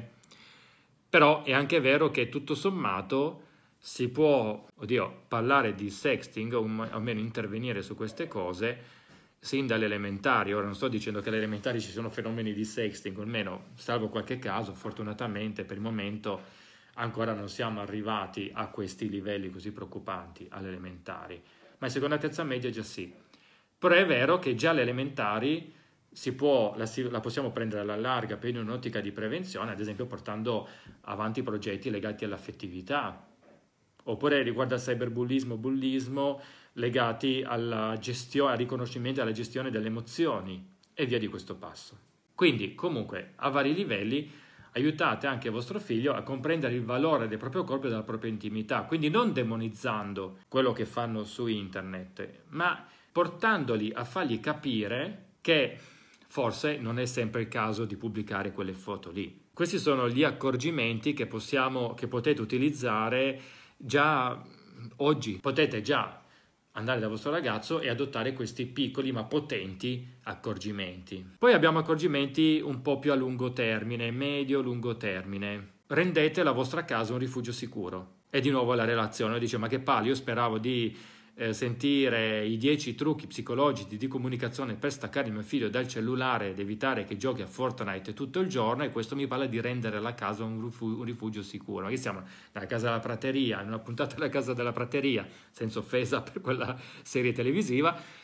No, è perché ritorniamo al tema di sempre, la relazione. Ora, perché rendere la propria casa un rifugio sicuro? Perché in questo modo, in modo indiretto, non diretto, quindi indiretto, possiamo portare il nostro ragazzo, il nostro figlio, la nostra figlia, a fidarsi di noi e quindi a tenere sempre bene in mente che nel caso dovesse mai succedere qualcosa, potrà trovare a casa, quindi nel nostro focolare domestico, quindi parliamo casa in senso focolare domestico, quindi potrà trovare nel focolare domestico un ambiente di supporto delle persone che la, lo o la ascolteranno. Allora ecco che in questo modo il nostro ragazzo sarà molto più propenso a raccontarci di problemi che stanno avvenendo, che sono avvenuti online. Torno a, a ricordarvi l'aneddoto che vi ho citato prima, quella classe in cui mi ha proprio detto, proprio a livello di classe è stata la risposta, è molto preoccupante ma molto significativa. Eh, non ci rivolgiamo agli adulti perché tanto gli adulti non ci credono, intendevo dire non credono a noi, non credono a quello che eh, ci accade online. Ecco, quindi evitiamo questa cosa. Quindi la nostra casa è un rifugio sicuro. Qualunque cosa succeda, sappiate, cioè i ragazzi non sappiate che non glielo dobbiamo dire um, esplicitamente, sì, anche per carità, ma dobbiamo fare in modo che i nostri ragazzi sentano che questo è vero, ossia che è vero che la nostra casa è un porto sicuro, un rifugio sicuro. Aiuta tuo figlio, aiutate vostro figlio a costruire una solida autostima. Questo perché ci sono delle ricerche che entro certe percentuali, comunque entro una certa probabilità, hanno comunque trovato delle corrispondenze tra atti di cyberbullismo, ad esempio in questo caso, ma anche di bullismo, con dei determinati tratti di personalità del nostro ragazzo o della nostra ragazza. Ovvio, non al 100%, però parliamo di un buon 40-50% indicativamente secondo alcune ricerche poi un po' di più, un po' di meno, però possiamo dire che così a occhio giriamo attorno a quella cifra, che comunque è molto importante e molto significativa, anche un 50% è la metà. Non mi soffermo troppo tanto su questo punto qui perché è molto complesso e anche perché a volte come genitori siamo direttamente coinvolti nelle questioni di nostro figlio e ed è un argomento più, potremmo dire, tra virgolette, da professionisti. Come genitori già potete fare molto anche in questo senso, a livello di autostima, e qualche cosa ve l'ho detta già prima. Però in questo caso andiamo un po' più nel profondo. Quindi l'ideale è quello di rivolgervi ad un professionista, non faccio solo pubblicità a me, ovviamente, io parlo di professionista in generale, un professionista che conosca queste cose. Mm, perché non necessariamente per portarci vostro figlio, ma io ho notato che nella mia pratica professionale, quindi vi parlo di, per diretta eh, esperienza professionale, io ho notato che anche quando i genitori vengono da me, anche magari una o due volte semplicemente per delle consulenze spot, poi il rapporto con il loro figlio già cambia totalmente. Non parlo della bacchetta magica, a volte è richiesto anche un percorso più lungo ovviamente. Ok, però questo per dire che quando io parlo di rivolgersi ad un professionista, non parlo necessariamente di portare vostro figlio per una psicoterapia oppure vuoi arrivare a fare la terapia di coppia oppure quella di famiglia che eccetera eccetera. Torno a ripetere, in alcuni casi è necessaria, sicuramente, ma io parlo anche per delle consulenze in tal senso. Possono essere molto utili e possono anche aiutarvi ad aprire gli occhi. Non sottovalutatele. Ecco, poi importantissimo, insegnate a vostro figlio i principi della privacy.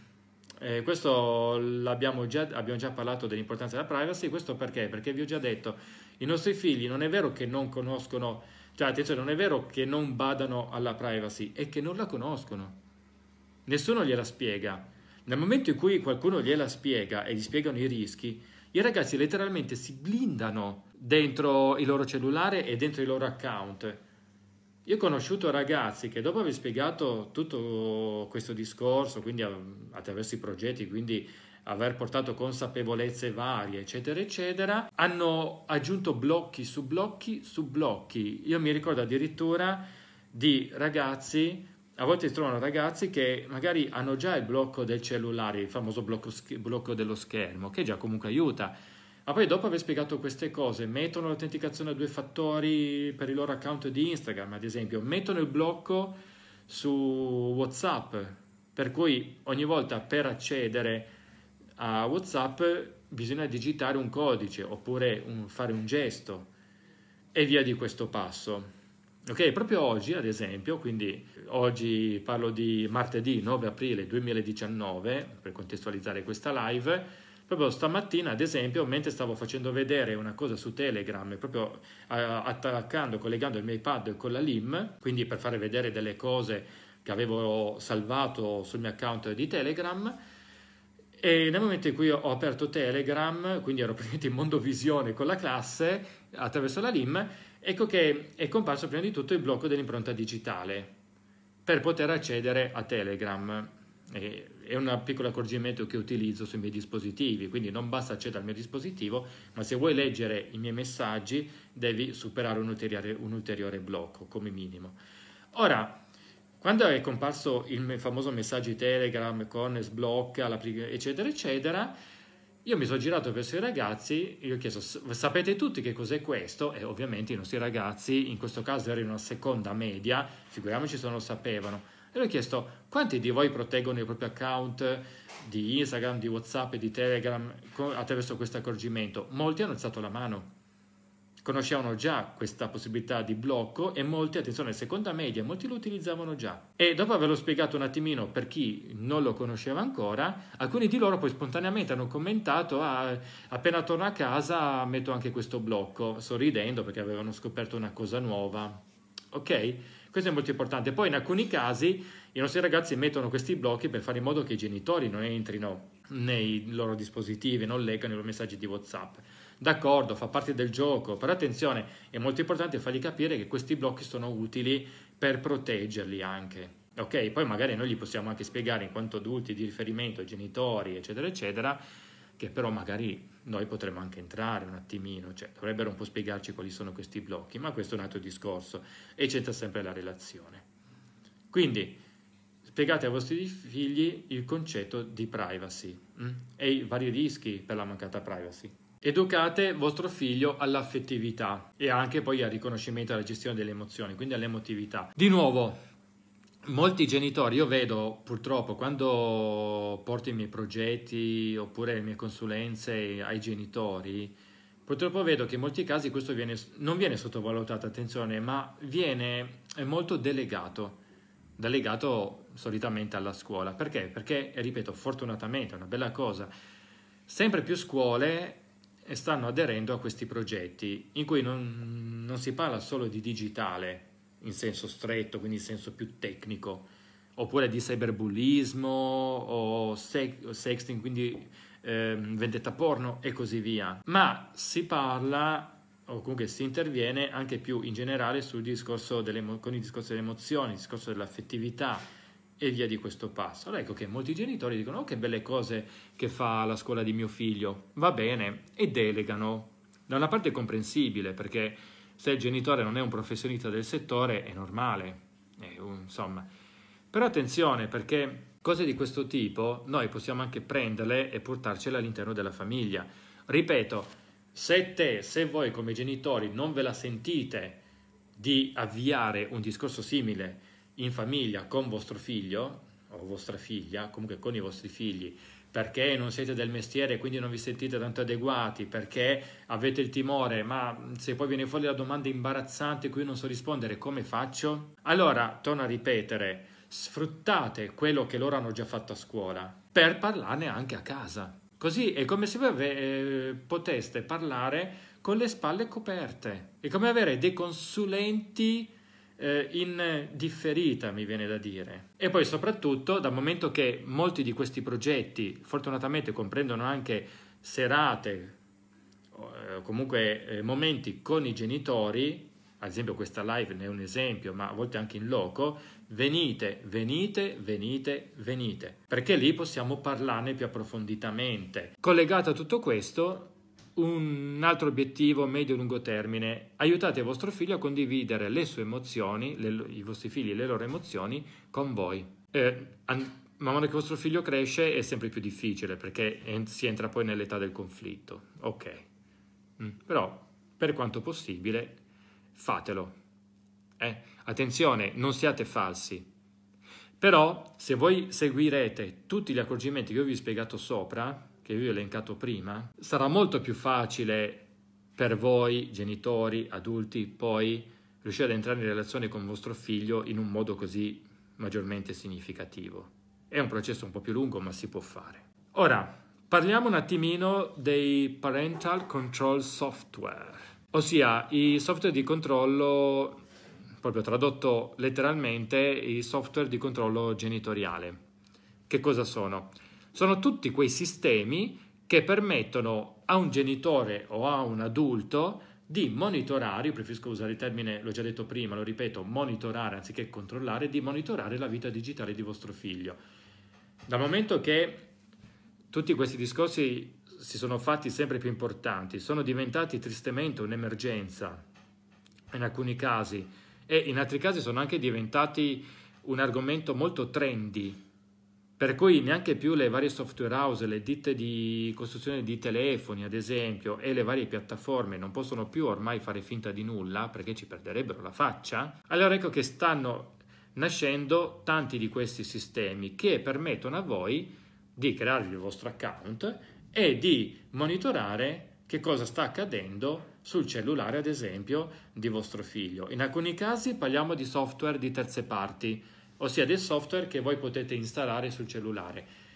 Allora, solitamente questi software in molti casi hanno delle funzioni in più, sicuramente, che possono essere molto utili. C'è un piccolo problema che molto spesso sono facilmente disinstallabili, non sempre, per carità, non tutti, però in molti casi sì. E non vi crediate che nostri, se sono disinstallabili, per quanto possa essere difficile, prima o poi i nostri ragazzi troveranno il modo di farlo perché tutti i nostri ragazzi messi alla prova nel digitale diventano dei piccoli hacker e vanno a guardare i tutorial su YouTube e così via. Mi ricordo di un ragazzino che aveva imparato a sbloccare il cellulare della propria madre, quindi a superare il blocco schermo, ehm, andando a guardare attraverso tutorial visti su YouTube.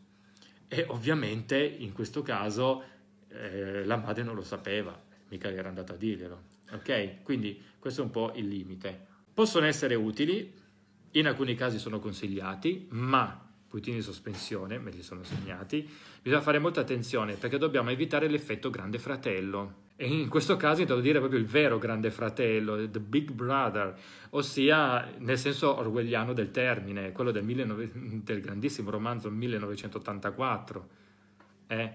E quindi la versione negativa, la versione oppressiva del grande fratello, non quella ridanciana a cui ci hanno abituato gli ultimi anni. Quindi va bene monitorare, va bene, um, va bene operare delle limitazioni, ma cum grano salis. Quindi non facciamoci prendere dall'ansia come genitori e tantomeno dalla smania di controllo. Arriviamo poi a un altro punto, perché tutto questo poi dipende molto anche dall'età del nostro ragazzo. Non esiste un manuale dall'età tot all'età, dagli, da questi anni a questi anni fate così è molto più sfumato perché dipende dal ragazzo, dipende dalle esigenze e così via. Comunque, in linea di massima, quanto questo monitoraggio oppure questo controllo, se vogliamo definirlo così, deve essere eh, spinto, in che, quanto deve essere più o meno restrittivo, dipende anche dall'età del nostro ragazzo. Tenete conto, questo l'ho accennato prima, ne ho parlato più approfonditamente in una live scorsa, ossia tenete conto che man mano che il nostro ragazzo cresce è naturale che si crei degli spazi di autonomia in cui voi non potrete entrare. Ovvio, con le dovute cautele, ma crescendo in una realtà cui, con cui voi dovrete fare i conti. E che ci piaccia o no, sotto certi aspetti, ovviamente preso cum granus salis, di nuovo, è anche giusto che il nostro ragazzo si crei degli spazi di autonomia nella propria vita in cui li definisco di autonomia in cui si muoverà liberamente, ma non solo, in cui non farà entrare voi. Perché? Perché vuol dire che vostro figlio sta crescendo e sta iniziando ad esplorare la vita proprio in generale con la V maiuscola in modo più adulto. È un po' come quando alla nostra età, quindi abbondantemente prima del digitale, abbondantemente prima del, del eh, cellulare, noi magari ai primi tempi, quando eravamo, quando eravamo molto piccoli, i nostri genitori ci accompagnavano dai nostri amici. Magari ancora prima i nostri amici con cui ci vedevamo, magari pomeriggio, i fine settimana, erano i figli degli amici dei nostri genitori. Quindi eravamo tutti lì in gruppo, si era tutti lì in gruppo in qualche modo. Poi andando avanti cosa è successo? Abbiamo iniziato a stare con i nostri amici, non direttamente collegati con i nostri genitori. A volte i nostri genitori ci accompagnavano fin lì, il più delle volte ci lasciavano andare, ma alle sette devi essere a casa per cena, sto facendo un esempio. Okay, quindi c'era comunque ancora una forma, e c'era una forma di controllo, ma in qualche modo entro quel range di tempo io come ragazzino ero libero di andare al parco oppure di andare a vedere chi c'era in oratorio e via di questo passo. Quindi iniziavo ad avere una mia autonomia. Il classico esco, sì, d'accordo, ma non tornare tardi, oppure torna entro le ore tot perché poi bla bla bla. Ok? Andando avanti, abbiamo esteso la nostra autonomia, fino addirittura col tempo arrivare a neanche dire dove andavamo. Qui, ciao ma, ciao papà, io esco. In alcuni casi addirittura arrivavamo a non dirlo nemmeno che uscivamo o no. Eh, tant'è vero che magari noi dall'altra parte della barricata telefonavamo, quando ancora, non esistevano i nostri cellulari, a casa di un nostro amico, rispondeva il genitore o magari uh, qualche fratello o sorella, ah sto cercando tizio, ah e non c'è, ah mi sai dire dove è andato? Buh! I genitori non lo sapevano, era semplicemente uscito. Mi sa dire quando torna, non ce l'ha detto. Ok, attenzione perché questo esempio fatto nel non digitale vale anche nel digitale. Dicevamo, il digitale per i nostri ragazzi è uno spazio di vita, esattamente come nel, ehm, per il non digitale. Eh, questo è molto importante, lo ripeterò sempre. Ripeto, cum grano salis, ovviamente. Non è che adesso, vabbè, pilati questo cellulare e vivi la tua vita digitale come vuoi. Poi magari il ragazzo ha 10 anni, ecco, ok, attenzione. Però dobbiamo tenere in considerazione questi elementi. E prima di ogni cosa la relazione, quindi è anche molto importante nel caso noi, ecco quindi, pardon, finisco questo discorso, eh, quindi è anche normale che man mano che andremo avanti il discorso del controllo genitoriale, quindi queste applicazioni per il monitoraggio, andranno a decadere.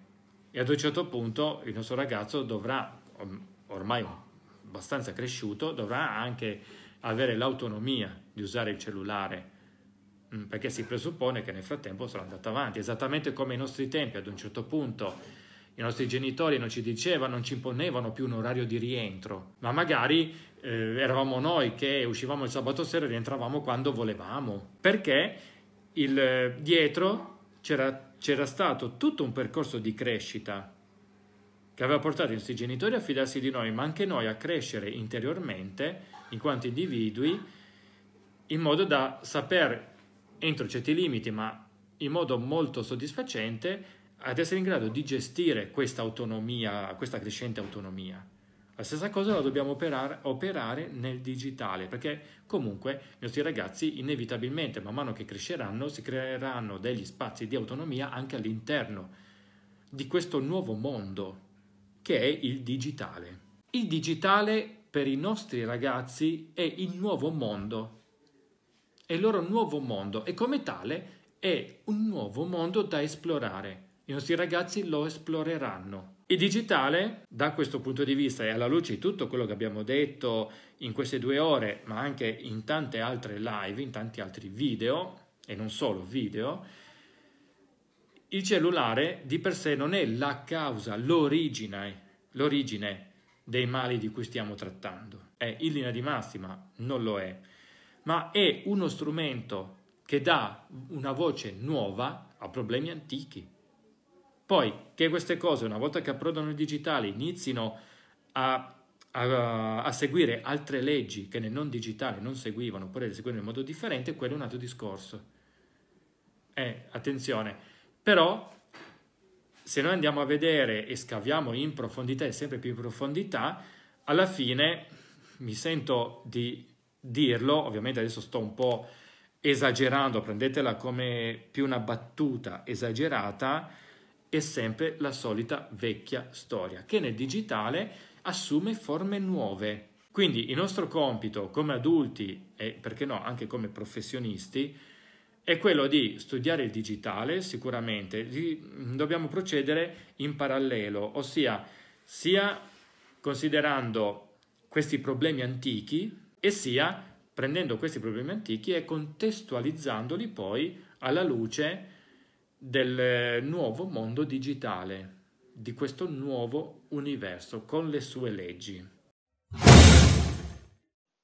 E anche questa puntata volge al termine. Prima di salutarci vi ricordo che potete trovare questo episodio, così come tantissimo altro materiale, link, riflessioni, discussioni, articoli sul canale Telegram Psicologia del Digitale e delle Nuove Tecnologie oppure sul portale www.bullismoonline.it. Comunque trovate tutti i riferimenti e i link nella descrizione, anche tutti gli altri canali attraverso i quali potete seguirmi e potete anche contattarmi. Per il momento è tutto, noi ci rivediamo, ci risentiamo alla prossima. Un saluto da Ivan Ferrero.